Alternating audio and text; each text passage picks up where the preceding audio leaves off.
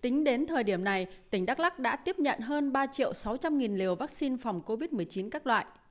Tỉnh đã thực hiện tiêm cho các đối tượng từ 5 tuổi trở lên, trong đó đối tượng từ 12 tuổi trở lên tiêm đủ 2 mũi đạt gần 96% trở lên và 26% mũi 1 cho nhóm tuổi từ 5 đến 11 tuổi.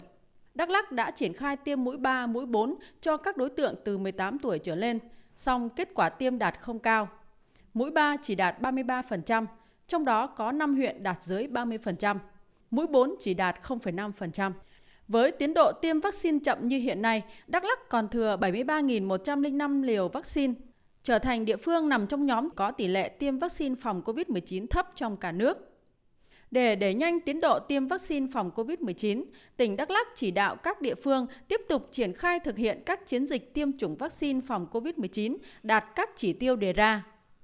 Ban chỉ đạo phòng chống COVID-19 các cấp tích cực triển khai các hoạt động tiêm vaccine, triển khai tiêm chủng vaccine phòng COVID-19 với tinh thần tiêm chủng chiến dịch để chống dịch.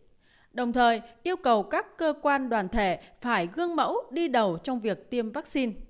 Ông Nay Phi La, Giám đốc Sở Y tế cho biết. Chúng tôi sẽ là triển khai tiêm vaccine ở các trạm y tế như như bấy lâu nay vẫn đang thực hiện và kể cả tất cả các bệnh viện công và tư. Cái thứ hai là sẽ tiến hành tiêm vaccine khi chúng tôi đã nhận đủ số thuốc cho tất cả các cán bộ cơ quan đơn vị đóng trên địa bàn. Như trước đây, khi không có đủ vaccine thì tất cả các nhiều các cơ quan đơn vị, các doanh nghiệp là đăng ký để được tiêm trước. Còn đến bây giờ thì không có một cơ quan đơn vị nào. Do vậy là chúng tôi sẽ tiến hành từ các cơ quan đảng, chính quyền địa phương, trường học, công an, quân đội. Và song song đó thì với trách nhiệm là bậc phụ huynh thì cũng đề nghị các bậc phụ huynh là tiến hành tiêm cho con mình luôn. Còn nếu không thì sẽ tình hình sẽ dịch sẽ bùng phát lại.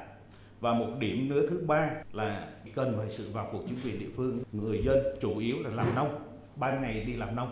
Do vậy cái việc triển khai tiêm vào buổi tối ngành y tế sẽ triển khai.